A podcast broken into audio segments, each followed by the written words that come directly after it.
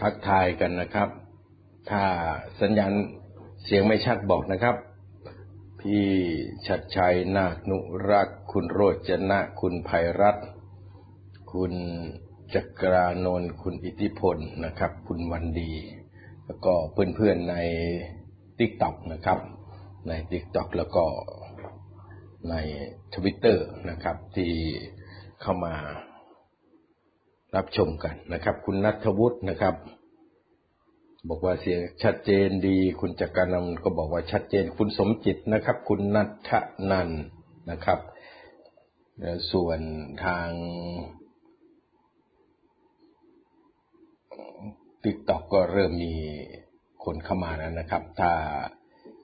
ใครทักทายได้ทางติ๊กต็อกเดี๋ยวผมก็จะอ่านชื่อให้นะครับ คุณลูกชายลานะครับ คุณสัทนะจิตโคตนะครับ คุณทองศรีคุณออสนะครับ คุณทบีซื่อตรง ทางทวิตเตอร์ก็สวัสดีนะครับ พี่น้องทางทวิตเตอร์ทุกคนนะครับ ที่รับชมการ Facebook ไลฟ์วันนี้ สวัสดีครับ คุณ จอมยุทธนะครับ คุณจอมยุทธจาก TikTok นะครับ ก็ทักทายเข้ามาคุณรีนะครับ คุณโกศลนะครับ คุณทวีซื่อตรง คุณลูกชายลาเมืองร้อยเอ็ด คุณคำกะมลชนะนะครับ คุณกะมลชนะ คุณคุณนะครับ คุณโอภาสคุณโอกาสทอง พอดีนะครับ คุณชัย คุ้มหนองคูหนองแสงนะครับ คุณกมลชนะบอกว่าพัทยาชัดเจนดี ทางติ๊กต็อกก็เข้ามานะครับ แต่ว่าข้อความทางติ๊กต็อกจะน้อยไปนิดหนึ่ง มีแต่ว่าคนเข้ามาร่วมชม คุณโซกูดบอกว่าชัดเจนนะครับ คุณวิชัยทัศนา ทัศนสาครนะครับ คุณพายุนนะครับ สวัสดีครับ คุณบรสุดบรสุดฉายะรัถีนะครับ ฉายะถีฉายะรัถีนะครับ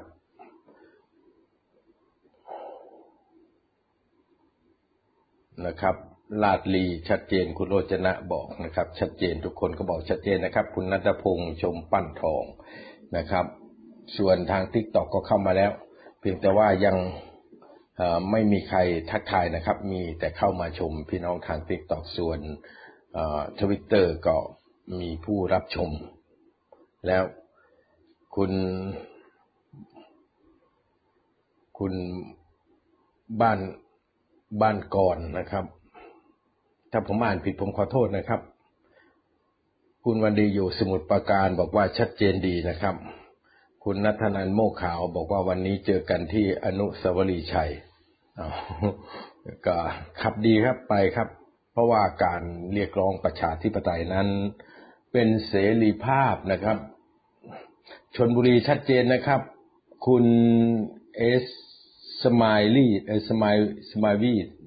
ทิกตอกนะครับ คุณไดมอนด์นะครับ จากทิกตอกนะครับ สวัสดีครับ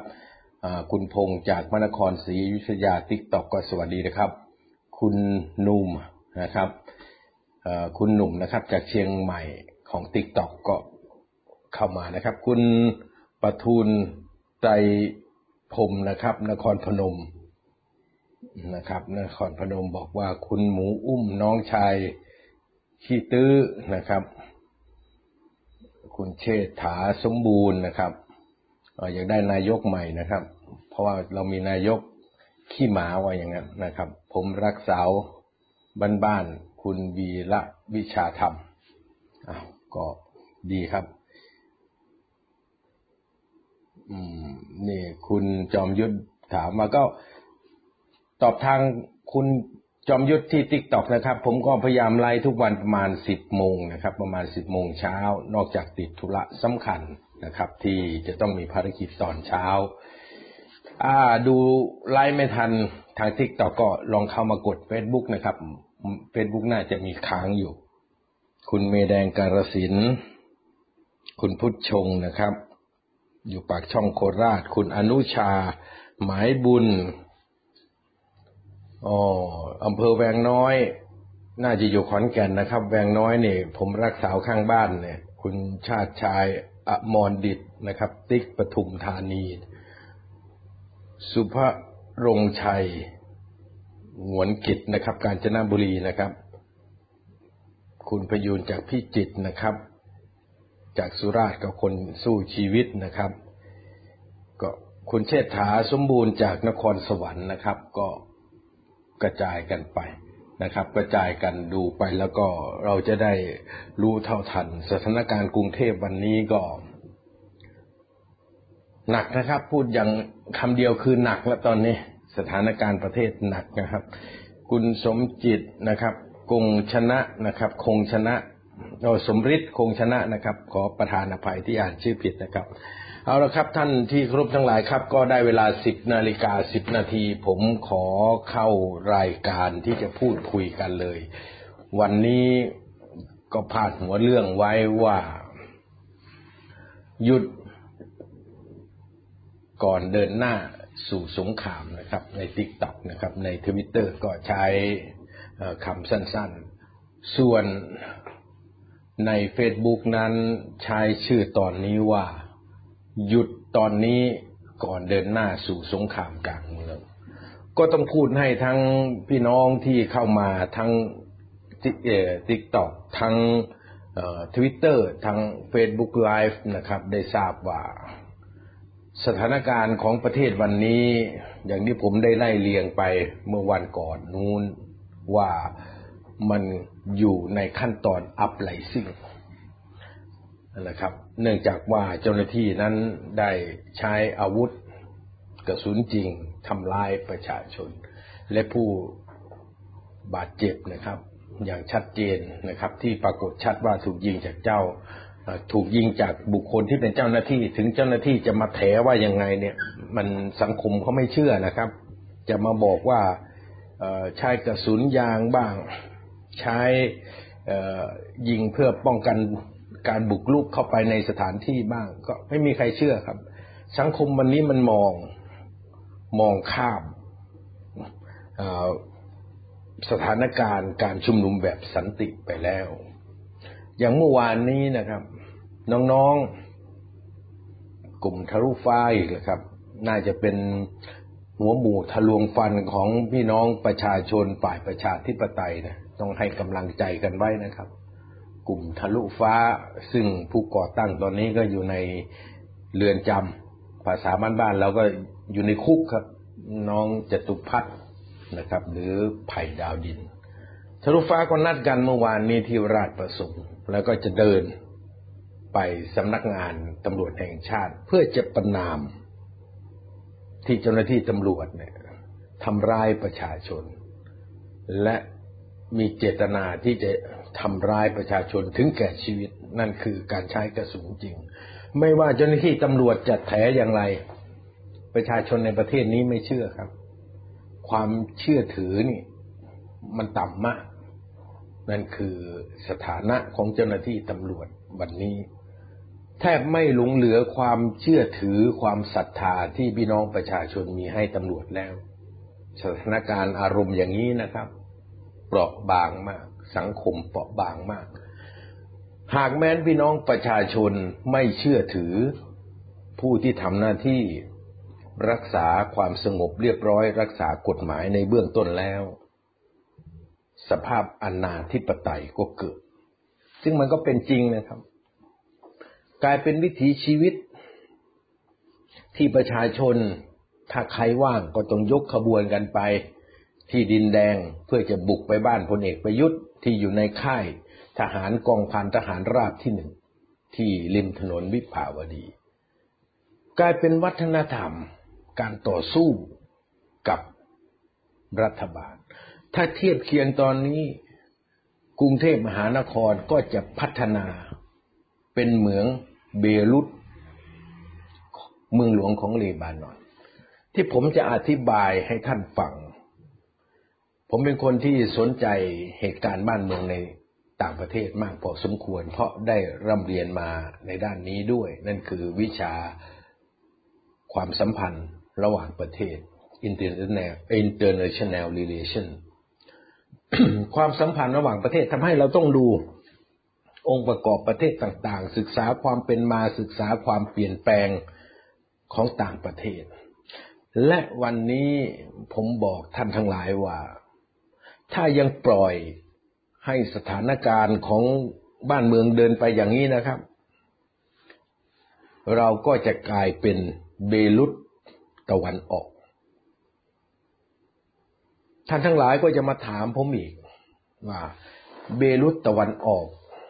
หมายถึงอะไร เบรุตเป็นเมืองหลวงของประเทศเลบานอน อยู่ตอนเหนือของอิสราเอล อยู่ติดกับทะเลเมดิเตอร์เรเนียน แต่ก่อนเนี่ยเขาเคยขนานนามเมืองเบรุตว่าเป็นปารีสตะวันออก ก็คือปารีสอยู่ที่ฝรั่งเศสนะครับ เป็นเมืองที่สวยงามสถาปัตยกรรมในสวยงามมาก เบรุตตั้งอยู่ที่ริมชายฝั่งทะเลเมดิเตอร์เรเนียน ก็ได้มีการสร้างบ้านสร้างเมือง วัฒนธรรมแบบกอธิก คล้ายๆกับฝรั่งเศส บ้านเมืองสวยงามสงบร่มเย็นนะครับ จนสุดท้ายเกิดความขัดแย้งทางการเมืองขึ้น ความขัดแย้งก็พัฒนาพัฒนาไปจนเป็นการต่อสู้กันระหว่างรัฐกับประชาชน สุดท้ายรัฐก็สังหารประชาชน ประชาชนก็ลุกขึ้นสู้กับรัฐด้วยอาวุธกลายเป็นสงครามกลางเมืองในเลบานอน และสงครามกลางเมืองนี้ก็ได้ทำลายเมืองที่สวยงามที่สุดเมืองหนึ่งของโลก ก็คือเบรุตนะ จากปารีสตะวันออกกลายเป็นซากปลักหักพังในทุกวันนี้ ผมก็ต้องบอกครับ ท่านทั้งหลายว่า ถ้าหากยังปล่อยให้กรุงเทพมหานครเนี่ย มีสถานการณ์เช่นนี้อยู่ เราก็จะกลายเป็นเบรุตตะวันออกท่านทั้งหลายมองว่าไม่ใจไปขนาดนั้นเลยครับ ในเหตุการณ์ปีห้าสามเนี่ย ท่านก็เห็นแล้วนะครับ ในเหตุการณ์ปีห้าหกต่อห้าเจ็ดท่านก็เห็นแล้ว แต่ครั้งนี้เนี่ยมากกว่านั้น ผมบอกเลยว่ามากกว่านั้น เพราะมันเป็นการต่อสู้กับเผด็จการโดยตรง ในปี 2553 นั้นพี่น้องกลุ่มคนเสื้อแดงมาเรียกร้องต่อรัฐบาลอภิสิทธิ์ ซึ่งมาจากการเลือกตั้งนะครับ แล้วก็ได้รับการเป็นนายกรัฐมนตรีจากการโหวตในสภา ซึ่งแม้แต่จะมีข้อคอรหาว่ามีการแทรกแซงจากฝ่ายกองทัพให้ตั้งรัฐบาลอภิสิทธิ์ได้ จนมีการพูดกันไปทั่วว่าตั้งรัฐบาลในค่ายทหาร แต่โดยเนื้อแท้ของคนที่มาเป็นนายกรัฐมนตรีและพรรคการเมืองที่ร่วมรัฐบาลนั้น ก็มาจากการเลือกตั้งของประชาชน ก็คือประชาชนเนี่ยสู้กับ นักการเมืองที่มาจากการเลือกตั้งการต่อสู้ก็เข้มข้นรุนแรงนะครับ ข้อเรียกร้องวันนั้นก็คือให้รัฐบาลอภิสิทธิ์ยุบสภา และเหตุการณ์ก็ลุกลามบานปลายกลาย จนกระทั่งมีผู้เสียชีวิตมากถึง 99 ราย ก็เป็นการสูญเสียครั้งใหญ่ที่สุดในประวัติศาสตร์ทางการเมืองไทย ครั้งหนึ่งนะครับห้างสรรพสินค้าถูกเผาหลายห้าง ซึ่ง สุดท้ายแล้ว ก็ได้พิสูจน์ชัดเจนว่า คนเผานั้นกลายเป็นมือที่สามที่คอยสร้างสถานการณ์ เพื่อสร้างความชอบธรรมให้ความรุนแรงเนี่ย มันดำรงอยู่ไปได้ เอาละครับ มาถึงปีห้าเจ็ดนั่นคือการต่อสู้กันระหว่างกปปสกับรัฐบาลที่มาจากการเลือกตั้งเหมือนกันนะครับ ก็จบลงด้วยความเสียหายยับเยิน มีผู้เสียชีวิต มากถึงยี่สิบกว่ารายนะครับ แล้วก็มีเหตุการณ์พังทลายทางเศรษฐกิจ จนสุดท้ายพลเอกประยุทธ์ก็อาศัยความชอบธรรมนี้ ยึดอำนาจนี่ผมทบทวน แต่วันนี้เนี่ย มันเป็นการต่อสู้ของพี่น้องประชาชนกับผู้เผด็จการพลเอกประยุทธ์ไม่ได้มาจากการเลือกตั้งครับ เพราะกติการัฐธรรมนูญที่ให้คน 250 คน สามารถมาเลือกนายกรัฐมนตรีได้นะแล้วคน 250 คนถูกแต่งตั้งจากพลเอกประยุทธ์เพื่อเลือกพลเอกประยุทธ์เป็นนายกนั้น มันไม่ใช่ประชาธิปไตยครับ มันก็รัฐธรรมนูญเผด็จการดีๆนี่เองไอ้รัฐธรรมนูญฉบับ 60 เนี่ยมันก็เผด็จการนะครับ ก็ต้องพูดกันตามความจริงว่ามันเป็นเผด็จการเอาละการต่อสู้มันถึงจะ มุ่งไปสู่ความรุนแรงมากกว่า ถ้ายังไม่หยุดนะครับ ถ้าพลเอกประยุทธ์ยังอยู่นะ การต่อสู้ก็จะเดินหน้าไปสู่ความรุนแรง ต่างฝ่ายต่างก็จะเสาะหาอาวุธที่ตนเองหามาได้ มาเพื่อจะเข้าทำร้ายเจ้าหน้าที่ของรัฐ และเจ้าหน้าที่ของรัฐก็จะคุ้มคลั่ง ขาดจิตวิญญาณของผู้พิทักษ์สันติราษฎร์กลายเป็นแค่กองกำลังหรือกองโจรใช้อาวุธเข้าทำร้ายประชาชนเหมือนอย่างที่เห็นในภาพนะครับ ขับรถไปตามถนนกระโดดลงมาแล้วยิงสุ่มยิงมั่วไปหมดรถพี่น้องประชาชนก็ยังอยู่ ยิงแบบไม่ได้คำนวณเลยว่ามันจะถูกลูกหลงไปถูกใครหรือเปล่า นี่นี่ครับ พฤติกรรมการคุ้มข้างของเจ้าหน้าที่ตำรวจ ซึ่งวันนี้เนี่ย กลายเป็นพฤติกรรมของกองกำลังติดอาวุธนอกกฎหมายหรือพวกกองโจรเสียด้วยซ้ำวันนี้พี่น้องประชาชนทั้งประเทศเนี่ยมอง เจ้าหน้าที่ตำรวจ เป็นกองกำลังติดอาวุธที่มีพฤติกรรมเยี่ยงโจรนะมีพฤติกรรมเยี่ยงอันตรพาน นี่ยิ่งจะทำให้การตอบโต้ของพี่น้องประชาชนนั้นรุนแรงมากยิ่งขึ้น พี่น้องประชาชนที่อยู่แถวแฟดดินแดงเนี่ยแทนที่จะ ด่าทอผู้ที่มาประท้วงเผด็จการเนี่ย ประท้วงให้พลเอกประยุทธ์ลาออกกำให้การสนับสนุนพี่น้องประชาชนที่มาประท้วงซึ่งเป็นลูกเป็นหลาน แล้วก็ด่าเจ้าหน้าที่ อย่างเห็นได้ชัดเจ้าหน้าที่เดินไป คนที่อยู่บนแฟดดินแดงเนี่ยปาขวดปาแก้วลงมาใส่เจ้าหน้าที่ มันเป็นการต่อต้านอำนาจรัฐที่ขยายวงมากยิ่งขึ้น นี่คือความรุนแรงที่มันสะสมอยู่ในหัวใจของพี่น้องประชาชน ความรุนแรงนั้นมาจากการข้างแค้นมาจากความเกลียดชังนี่ผมบอกเลยเลย ผมถึงประเมินสถานการณ์ในท่านทั้งหลายฟังว่ามันจะรุนแรงมากขึ้นกว่าเดิมที่บอกว่าเป็นเบรุตตะวันออกนั้น ในส่วนของเมืองเบรุตเนี่ย มันจะมีสถานที่ที่อยู่ในสมรภูมิ คือใครต้องการจะยิงกัน ใครต้องการจะต่อสู้กันก็จะมาตรงนี้ นั่นคือเขตทำการของอำนาจรัฐ ก็คือถ้าเปรียบเทียบก็คือบ้านพลเอกประยุทธ์คนที่ต้องการจะทำลายอำนาจรัฐที่ปกครองนครเบรุตอยู่ในภาวะสงครามกลางเมืองนี้ ก็จะมุ่งไปที่จุดนั้น แล้วก็จะต่อสู้ยิงกันด้วยอาวุธแบบถล่มกันเละ แต่ส่วนอื่นของตัวเมืองก็ใช้ชีวิตปกติ นั่นหมายถึงว่าอารมณ์ของประชาชนก็คือทำมาหากินไปด้วย ถ้าว่างจากการทำมาหากิน ก็เข้ามาสู้กับอำนาจรัฐ นี่คือวิวัฒนาการของสงครามกลางเมืองไงครับช่วงกลางวันอาจจะต้องทำมาหากินไปส่งของไปเป็นไรเดอร์ ไปส่งอาหาร หรือบางคนก็ค้าขายเล็กๆน้อยๆอยู่ในสภาพอย่างแลนแค้นเสร็จจากภารกิจประจำวัน เสร็จจากการหาเลี้ยงชีพประจำวัน แล้วตอนเย็นก็นัดกันไงครับ นัดกันก็ไปสิครับ ไปอะไรก็ไปโค่นเผด็จการก็โค่นพลเอกประยุทธ์ นั่นคือสิ่งที่มันจะเกิดขึ้น และมันจะเป็นวิถีชีวิตของคนกรุงเทพวิถีชีวิตนี้ก็จะส่งให้เกิดความรุนแรง วิวัฒนาการการต่อสู้ก็พัฒนาไป มนุษย์ก็วิวัฒนาการอยู่แล้วครับ ตั้งแต่สมัยโบราณเนี่ยเคยใช้หิน เคยใช้ค้อนในการต่อสู้กัน ก็มาค้นพบโลหะ ก็ทำเป็นดาบทำเป็นหอก จากนั้นเมื่อคน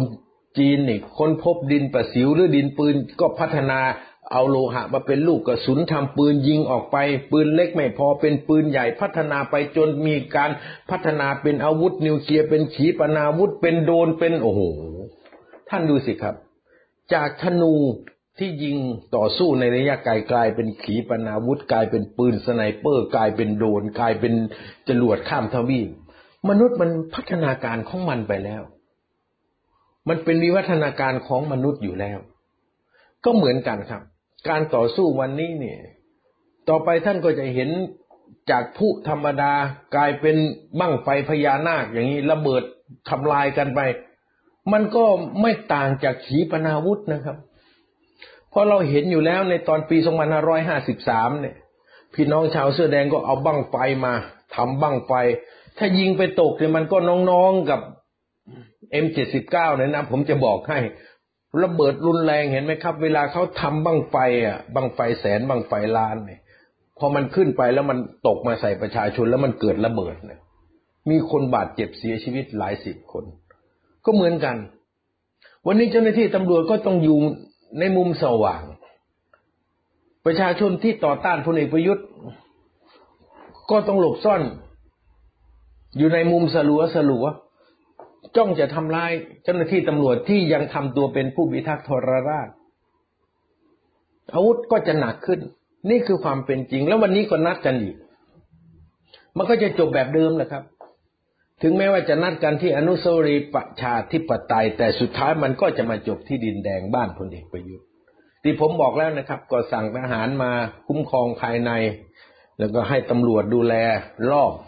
เพราะคนที่มีหน้าที่กำกับดูแลตำรวจที่ปกป้องทรราชอยู่นั้นก็หวังว่าตัวเองจะได้ขึ้นเป็นผู้บัญชาการตำรวจแห่งชาติ จึงมารับผิดชอบหน้าที่ในการดูแลพลเอกประยุทธ์จำชื่อไว้ ผมจำชื่อได้ พลเอกประยุทธ์หมดอำนาจเมื่อไหร่นายตำรวจคนนี้ที่ควบคุมสั่งการสูงสุดของตำรวจคอฟอจะต้องถูกปลดออกจากผู้บัญชารองผู้บัญชาการตำรวจแห่งชาติ ผมบอกท่านไว้เลย ให้ท่านเตรียมตัวนะครับ เพราะอะไรรู้ไหมครับ เพราะท่านเนี่ยเอาตำรวจมาเป็นศัตรูกับประชาชน ชื่อของท่านเนี่ยหลายอยู่แล้วตอนนี้ และโจทย์ก็เยอะด้วย ผมบอกเลยพลตำรวจเอกท่านนี้เนี่ยโจทย์เยอะละเพราะ อาจหารมาใช้ตำรวจทำร้ายประชาชน ความอยากที่จะขึ้นเป็นผู้บัญชาการตำรวจแห่งชาติเนี่ยถึงขนาดต้องปกป้องทรราชเช่นประยุทธ์เนี่ย ก็ถือว่าแทงม้าผิดตัวก็แล้วกัน เพราะประยุทธ์มันเป็นซากศพทางการเมืองไปแล้ว ผมบอกท่านเลยนะครับ วันนี้ผมจึงมาชวนทุกท่านพูดคุยกันว่า เราจะหยุดตอนนี้กันดีไหม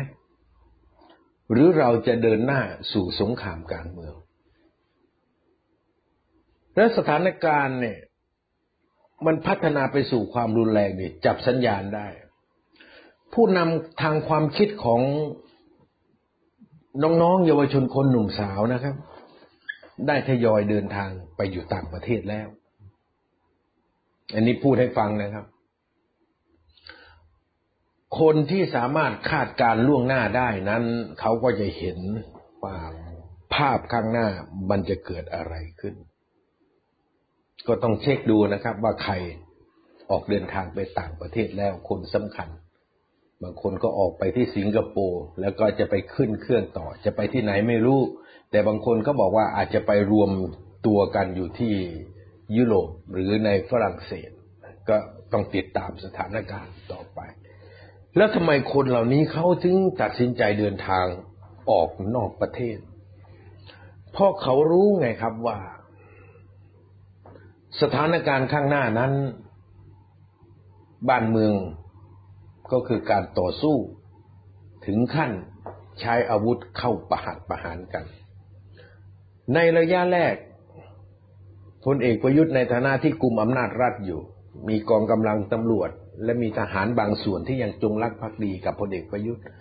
จะดูเหมือนว่าได้เปรียบ ยึดกลุ่มอำนาจรัฐได้ แต่ในระยะยาวผมบอกท่านนะครับ ประยุทธ์จะอยู่ในลักษณะยึดได้แต่ปกครองไม่ได้ การก่อวินาศกรรมการก่อเหตุการต่อสู้กับเจ้าหน้าที่ของรัฐจะขยายตัวออกจากกรุงเทพมหานคร ไปยังจังหวัด ที่เป็นศูนย์กลางการต่อสู้ ไม่ว่าจะเป็นเชียงใหม่ เชียงรายขอนแก่นอุดรออุบลนครราชสีมาศรีสะเกดสุรินร์ร้อยเอ็ดอย่างภาคกลางก็จะมีชนบุรี จันทบุรี หรือระยอง พื้นที่นี้จะกลายเป็นพื้นที่ที่คนจะลุกขึ้นมาต่อสู้กับอำนาจรัฐ ในพื้นที่รอบๆกรุงเทพไม่ว่าจะเป็นนนทบุรีปทุมธานี นครปฐมคนก็จะลุกขึ้นมาต่อต้านและต่อสู้อำนาจรัฐ ในพื้นที่ภาคใต้สามจังหวัดชายแดนภาคใต้สงขลาคนก็จะลุกขึ้นมา ต่อสู้และต่อต้านอำนาจรัฐ นี่คือสิ่งที่มันจะเกิดขึ้นในภายภาคหน้า ดังนั้นถ้าเราปล่อยให้สถานการณ์มันเดินไป อย่างที่มันเป็นอยู่ทุกวันนี้นะครับ มันก็จะมีวิวัฒนาการที่เราคาดหมายได้ นั่นก็คือการต่อสู้ด้วยกำลัง จากระดับปฏิบัติการจริงครับ พี่น้องประชาชนยังไม่สามารถที่จะต่อสู้กับเจ้าหน้าที่ของรัฐที่มีการฝึกฝนที่มียุทธโภกรณ์ อย่างเพียบพร้อม แต่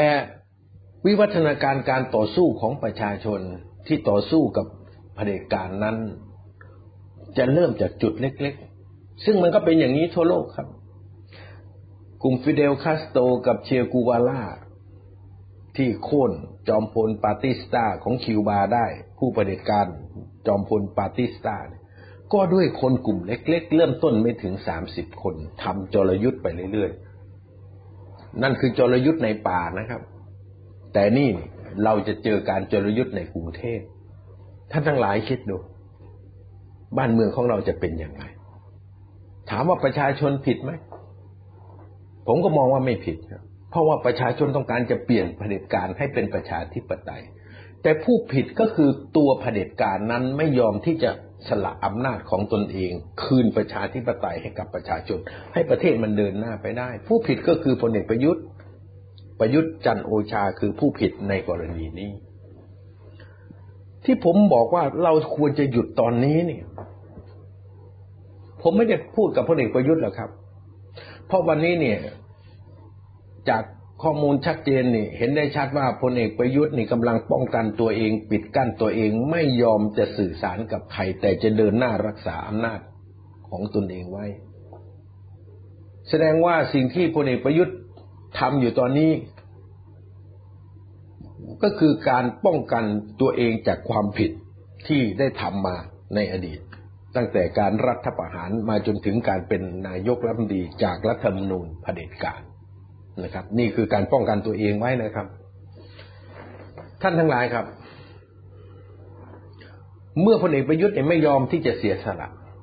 ที่ผมพูดว่าเราควรจะหยุดตอนนี้ ผมพูดกับใครครับ ผมไม่ได้พูดกับประชาชนนะครับ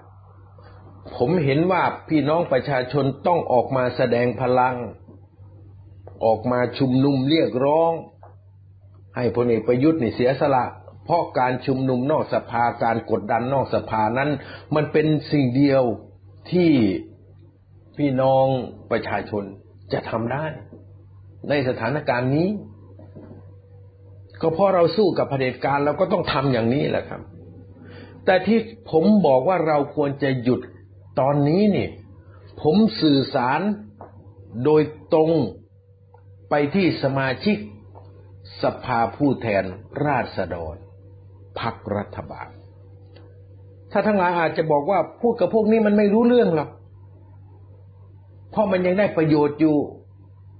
พวกรัฐบาลมันอยู่กับพลเอกประยุทธ์มันก็ได้ประโยชน์ มันก็ได้เป็นรัฐมนตรี มันก็ได้แสดงอิทธิฤทธิ์เป็นสสรัฐบาลจัดสรรงบประมาณให้ลงพื้นที่ตัวเอง จริงครับ ที่พี่น้องทั้งหลายพูดอย่างนี้คือเรื่องจริง และพวกมันก็คิดอย่างนั้นด้วยไอ้พวกสสรัฐบาลพวกที่เป็นรัฐมนตรีอยู่ มันก็คิดอย่างนั้นด้วย แต่ผมก็จะต้องบอกกับเขา ถึงแม้ว่าพวกนี้จะกระโหลกหนาปัญญาทึบเพราะมีผลประโยชน์มาปิดบัง ไม่อยากคิด อยากอยู่ในกะลาอยู่ในกระโหลกที่หนาๆอย่างนี้แหละเพื่อให้ปัญญามันทึบเพื่อให้ได้ผลประโยชน์ จากสิ่งที่ตนเองนั่งใช้อำนาจอยู่ แต่ผมต้องสื่อสารให้กับพวกเขา เพราะอะไรครับ เพราะสิ่งที่พวกเขาได้ วันนี้เนี่ย มันจะไม่จีรังยั่งยืน มันจะไม่จีรังยั่งยืนนะครับ และสิ่งที่เขาได้วันนี้เนี่ย มันจะกลายเป็นทุกขราบเป็นลาบที่ได้มาแล้วสร้างทุกข์ให้กับตัวเอง สร้างทุกข์ให้กับครอบครัววงตระกูลของตนเอง ผมก็จะขยายความ ให้ท่านทั้งหลาย ได้ทราบตำแหน่งสมบัติเกียรติยศที่ได้จากการรับใช้เผด็จการประยุทธ์จะกลายเป็นอันตรายต่อตัวเขาและครอบครัวของเขา เมื่อพี่น้องประชาชนสามารถโค่นเผด็จการที่ชื่อประยุทธ์ได้ ซึ่งโค่นได้แน่นอน ก็สภาพอย่างนี้มันโค่นได้แน่นอนครับ ท่านทั้งหลายดูสิครับพลเอกประยุทธ์ในฐานะนายกรัฐมนตรีกับรัฐบาลสัปลังเคของพลเอกประยุทธ์เนี่ยจะบริหารงานไปได้อย่างไร เมื่อมันเกิดเหตุจลาจลในกรุงเทพมหานคร ทุกวันทุกวัน แล้วเหตุจลาจลเหตุการต่อสู้อย่างนี้ก็จะขยายตัวไปต่างจังหวัด เริ่มที่ต่างจังหวัด เริ่มที่จังหวัดนู้นเริ่มที่จังหวัดนี้ ผมก็ถามด้วยคำถามที่ธรรมดาที่สุดว่าประยุทธ์จะปกครองประเทศได้อย่างไร รัฐบาลสัพพลังเกของพลเอกประยุทธ์ที่ประกอบด้วยประชาธิปัตย์ภูมิใจไทยชาติไทยพัฒนาและพรรคเล็กพรรคน้อยอีกเนี่ย มันจะปกครองประเทศได้ยังไง ก็เมื่อ ทุกวันมันมีเหตุจลาจลทุกวันมันมีการต่อสู้กัน มีการคว้างระเบิด ในกรุงเทพมีการเสี่ยงประทัด มีการยิงพุมีการยิงปืน มีการยิงแก๊สน้ำตาทุกวัน เจ้าหน้าที่ตำรวจขับรถไปกลางถนนไล่ยิงคน มันจะปกครองประเทศนี้อย่างไรผมถามนะ มันสงบตรงไหนบรรยากาศของประเทศมันเอื้อให้เกิดการทำมาค้าขาย มันเอื้อให้เกิดธุรกิจ ฟื้นตัว มันเอื้อที่ไหนครับ บรรยากาศแบบนี้นักลงทุนจากต่างประเทศมันต้องการมาเที่ยวเหรอครับ มันต้องการมาลงทุนเหรอครับ บรรยากาศอย่างนี้เราจะเปิดประเทศให้นักท่องเที่ยวเข้ามา เขาจะเข้ามารับกระสุนยาง เขาจะเข้ามารับแก๊สน้ำตาเลยครับเขาจะมาชมการเผาที่ตรงนั้นเผารถตำรวจตรงนี้การที่ตำรวจไล่ยิงประชาชนเขาต้องการมาเที่ยวเพื่อเห็นสิ่งนี้เหรอครับ อันนี้ถามแบบซื่อๆเลย ไม่ต้องวิเคราะห์อะไรมาก ไม่มีนักท่องเที่ยวคนไหนในประเทศ ในต่างประเทศ ต้องการจะเข้ามาเที่ยวประเทศที่มีสภาพแบบนี้ ไม่มีนักลงทุนคนไหนจากต่างประเทศต้องการจะมาลงทุนในประเทศมาให้ความเชื่อถือกับรัฐบาลที่ทำให้ประเทศเป็นแบบนี้ ไม่มีนักลงทุนในประเทศคนใดจะขยายกิจการ หากสถานการณ์ของประเทศเป็นอย่างนี้ เต็มไปด้วยการประท้วง เต็มไปด้วยการต่อสู้ เต็มไปด้วยเสียงระเบิด เต็มไปด้วยเสียงปืน เต็มไปด้วยเสียงประทัดยักษ์เต็มไปด้วยเสียงยิงแก๊สน้ำตา ควันที่ฟุ้งกระจายอยู่ในพื้นที่กรุงเทพมหานครไม่ใช่หมอกไม่ใช่ควันพิษ แต่กลายเป็นควัน ที่เกิดจากสารเคมีของเชียร์แก๊สหรือแก๊สน้ำตา สิ่งนี้แหละครับที่จะทำให้บรรยากาศการลงทุนในประเทศ มันดีขึ้น สิ่งนี้แหละครับ ที่จะทำให้เศรษฐกิจของประเทศไทยมันฟื้นขึ้น นี่ถามแบบสามัญสำนึกง่าย ๆ นะไม่ไม่ต้องถามแบบอื่นเลย ถามง่าย ๆ อย่างนี้ล่ะ ดังนั้นเนี่ย ผมจึงต้องถามคำถามโดยตรงไปยังสสพักร่วมรัฐบาลทั้งหลายเนี่ย ว่าท่านชอบบรรยากาศแบบนี้ใช่ไหมวิวัฒนาการมันเกิดนะครับ ผมจะบอกให้ อารมณ์ของประชาชนมันเกลียดชังและข้างแค้นเนี่ย มันวิวัฒนาการนะครับ มันจะจะขยายตัวจากประยุทธ์ไปคนอื่นนะ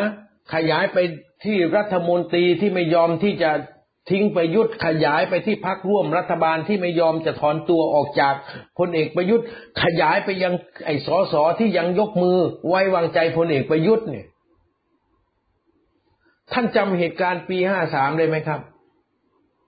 พี่น้องคนเสื้อแดงไปบุกบ้านสอสอถูกยิงเสียชีวิตก็มี ไปเผาบ้านสอสอก็มี แล้วท่านเชื่อไหมว่าเหตุการณ์อย่างนั้นจะไม่กลับมาอีก มันกลับมาได้ครับ ผมเตือนเลยนะ พวกผู้แทนราษฎรเนี่ย ไอ้คนที่มันซ่าๆเนี่ย ให้ระมัดระวังตัวไว้ ความแค้นของพี่น้องประชาชนนั้นเนี่ย เวลามันห้าม ไม่ได้มันหลุด ไม่มีใครที่จะมีหลักประกันให้คนใดเลยเขาก็จะไปหาท่านเขารู้เนี่ย อย่างคนที่อยู่หลักสี่เนี่ย ขึ้นหัวเป็นลำดับหนึ่งของศัตรูประชาชนอย่างนี้ มันจะมีที่อยู่เหรอครับ มันก็ไม่มีที่อยู่ ท่านทั้งหลายครับ ดังนั้นจึงต้องเตือนไปอย่างผู้แทนราษฎรพักร่วมรัฐบาล ท่านก็มีจังหวะเดียวละครับ ที่ท่านจะพิสูจน์ว่าท่านยืนเคียงข้างพี่น้องประชาชนฝ่ายประชาธิปไตย หรือท่านอุ้มเผด็จการ และเป็นเผด็จการไปกับพลเอกประยุทธ์สุดท้ายประชาชนจะร่วมกันกำจัดท่าน ก็มีบทพิสูจน์ถ้าท่านมั่นใจว่าท่านอยู่กับพลเอกประยุทธ์ แล้วท่านสามารถจะอยู่รอดปลอดภัยในอนาคตข้างหน้า เอาเลยครับ ในวันลงมติอภิปรายไม่ไว้วางใจ เชิญ เชิญ ยกมือให้ ยกมือไว้วางใจให้พลเอกประยุทธ์ ผมบอกว่าเชิญเลย เชิญเลย เชิญยกมือไว้วางใจให้พลเอกประยุทธ์ แล้วท่านจะรู้ว่านรกมีจริง นรกเกิดจากประชาชนที่จะต้องจัดการท่าน นรกเกิดจากผู้มีปืนที่จะอาศัยความชอบธรรมนั้น รับประหารล้มสภาผู้แทนราษฎร แล้วพวกท่านที่ซ่าเนี่ย ก็จะถูกตรวจสอบบัญชีทรัพย์สินด้วย ไอ้รถเบนซ์ที่เขาเอามาแจกกันนี่ S-Class เนี่ยเต็มสภาเนี่ย ไม่ได้ เฉพาะคุณที่ถูกร้องนะ มันได้กันเต็มสภาในรถรุ่นนี้เนี่ย ท่านทั้งหลายครับ จะเอาอย่างนั้นใช่ไหมถ้าเอาอย่างนั้นก็ต้องเป็นศัตรูกับประชาชน และผมก็ต้องบอกเลยนะว่า นักการเมืองคนใดที่กล้าหาญเป็นศัตรูกับประชาชน โดยเฉพาะพี่น้องประชาชนฝ่ายประชาธิปไตยนะมันจบชีวิตไม่สวยสักลายครับจบชีวิตไม่สวยสักลาย ความไร้ค่าไร้ราคาไร้เกียรติเนี่ยได้อยู่แล้ว แต่มันจะหนักกว่านั้นอีก ผมจะบอกให้นะครับ สถานการณ์วันนี้มันหนักกว่านั้น ท่านเห็นไหม คนออกมาสู้นะ่ะ อายุเท่าไหร่ คนถูกยิงอายุสิบสี่ปีกว่าๆยังไม่สิบห้าปีเต็มเลย ท่านเห็นไหมครับ คนที่ออกมาสู้อายุสิบสี่ปีสิบห้าปีสิบหกสิบเจ็ดสิบแปดยี่สิบกว่าปีทั้งนั้น ท่านจะสู้กับคนเหล่านี้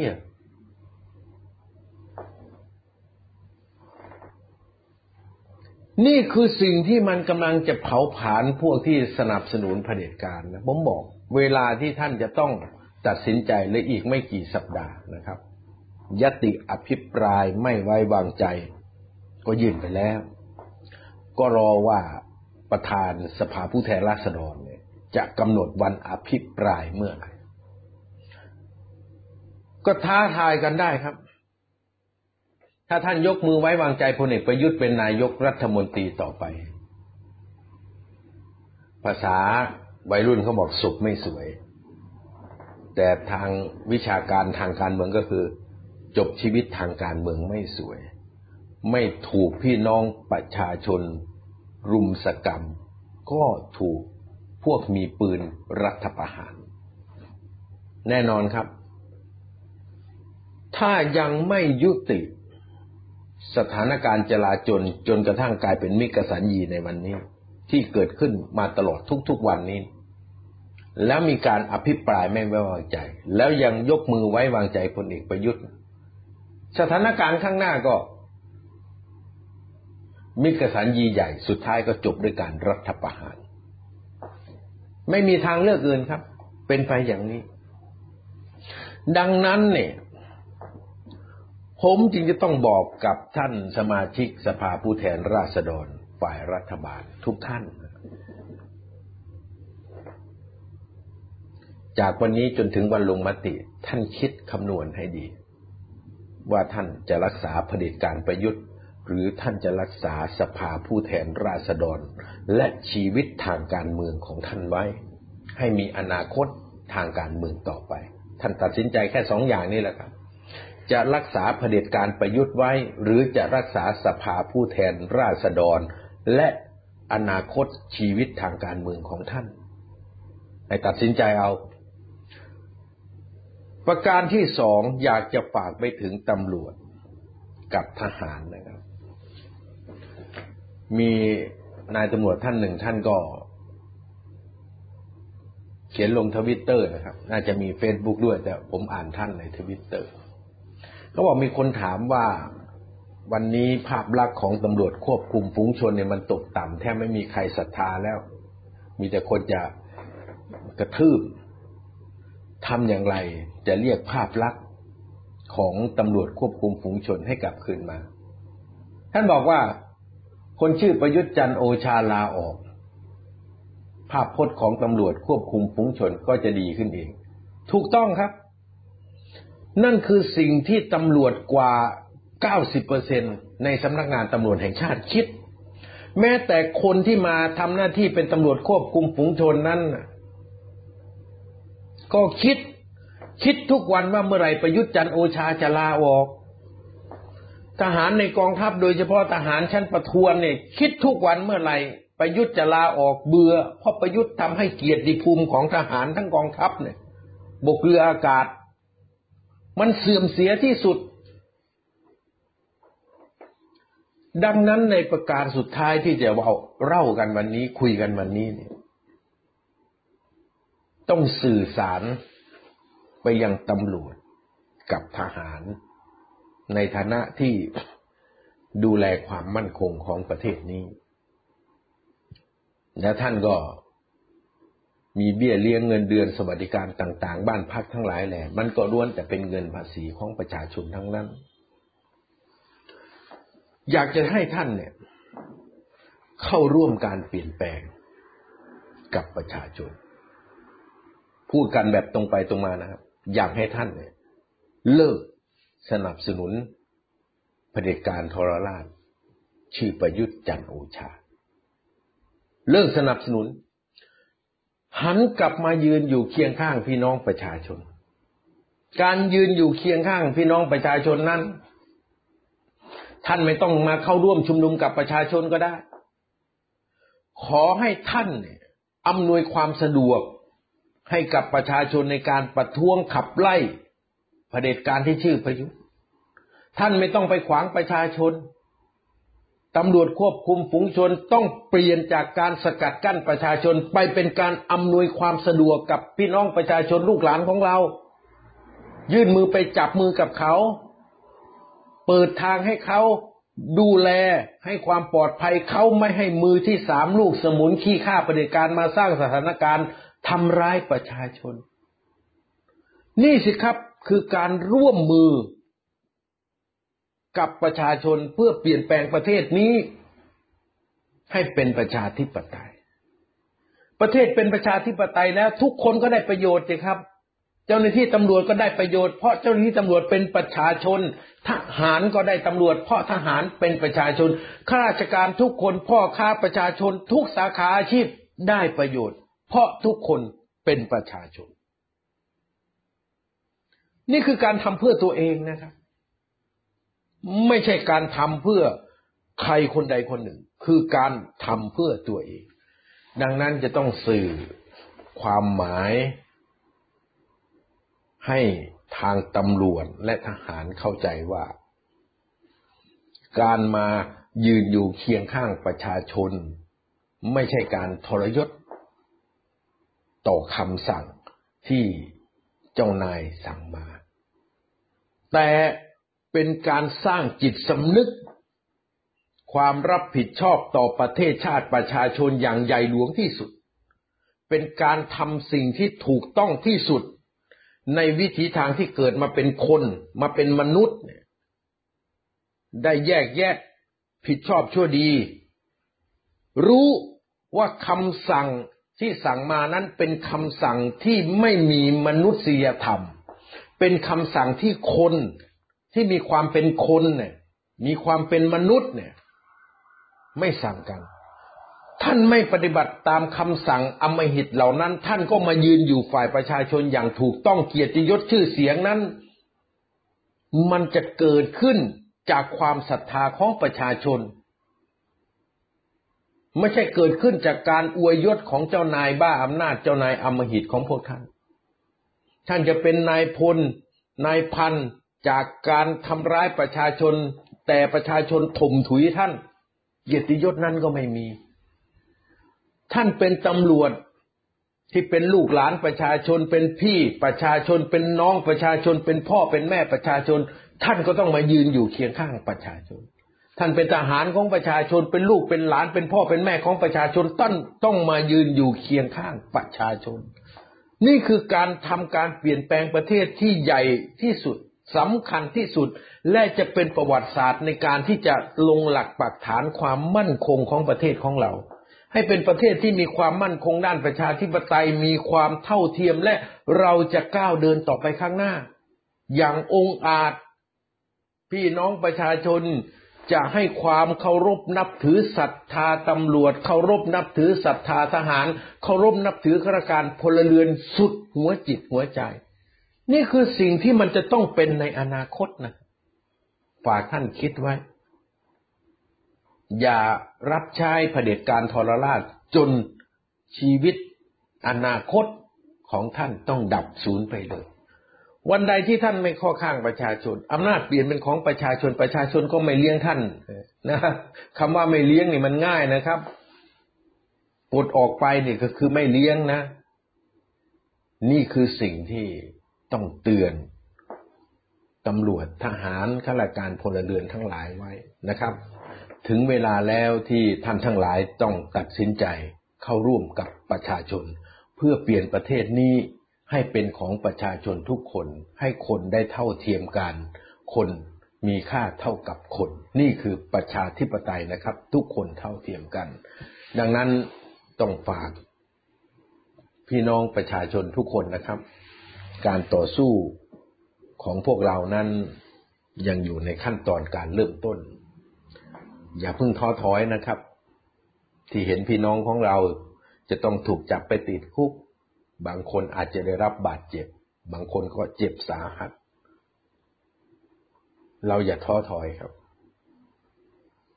ไม่มีใครอยากให้เกิดความสูญเสียขึ้น แต่ความสูญเสียนั้น มันเหมือนปุ๋ย ชั้นดีที่ใส่ลงไปในเม็ดพันธุ์ของการต่อสู้ ให้เมล็ดพันธุ์นั้นเติบโตแผ่ขยายไปทั่วประเทศ และเมล็ดพันธุ์แห่งการต่อสู้เมื่อเติบโตครอบคลุมไปทั่วประเทศแล้ว การเปลี่ยนแปลงจะอยู่ในกำมือของประชาชน วันนี้ผมไทยกรพลสุวรรณก็ต้องขอลาท่านที่เคารพทั้งหลายไปก่อนนะครับ ขอให้ทุกท่านโชคดีในการชุมนุมวันนี้ ขอให้กำลังใจทุกท่านนะครับ การเสียสละที่แท้จริง นั่นคือการลุกขึ้นมา เปลี่ยนแปลงประเทศนี้ให้เป็นของประชาชนทุกคน ขอให้ทุกท่านโชคดีครับ สวัสดีครับ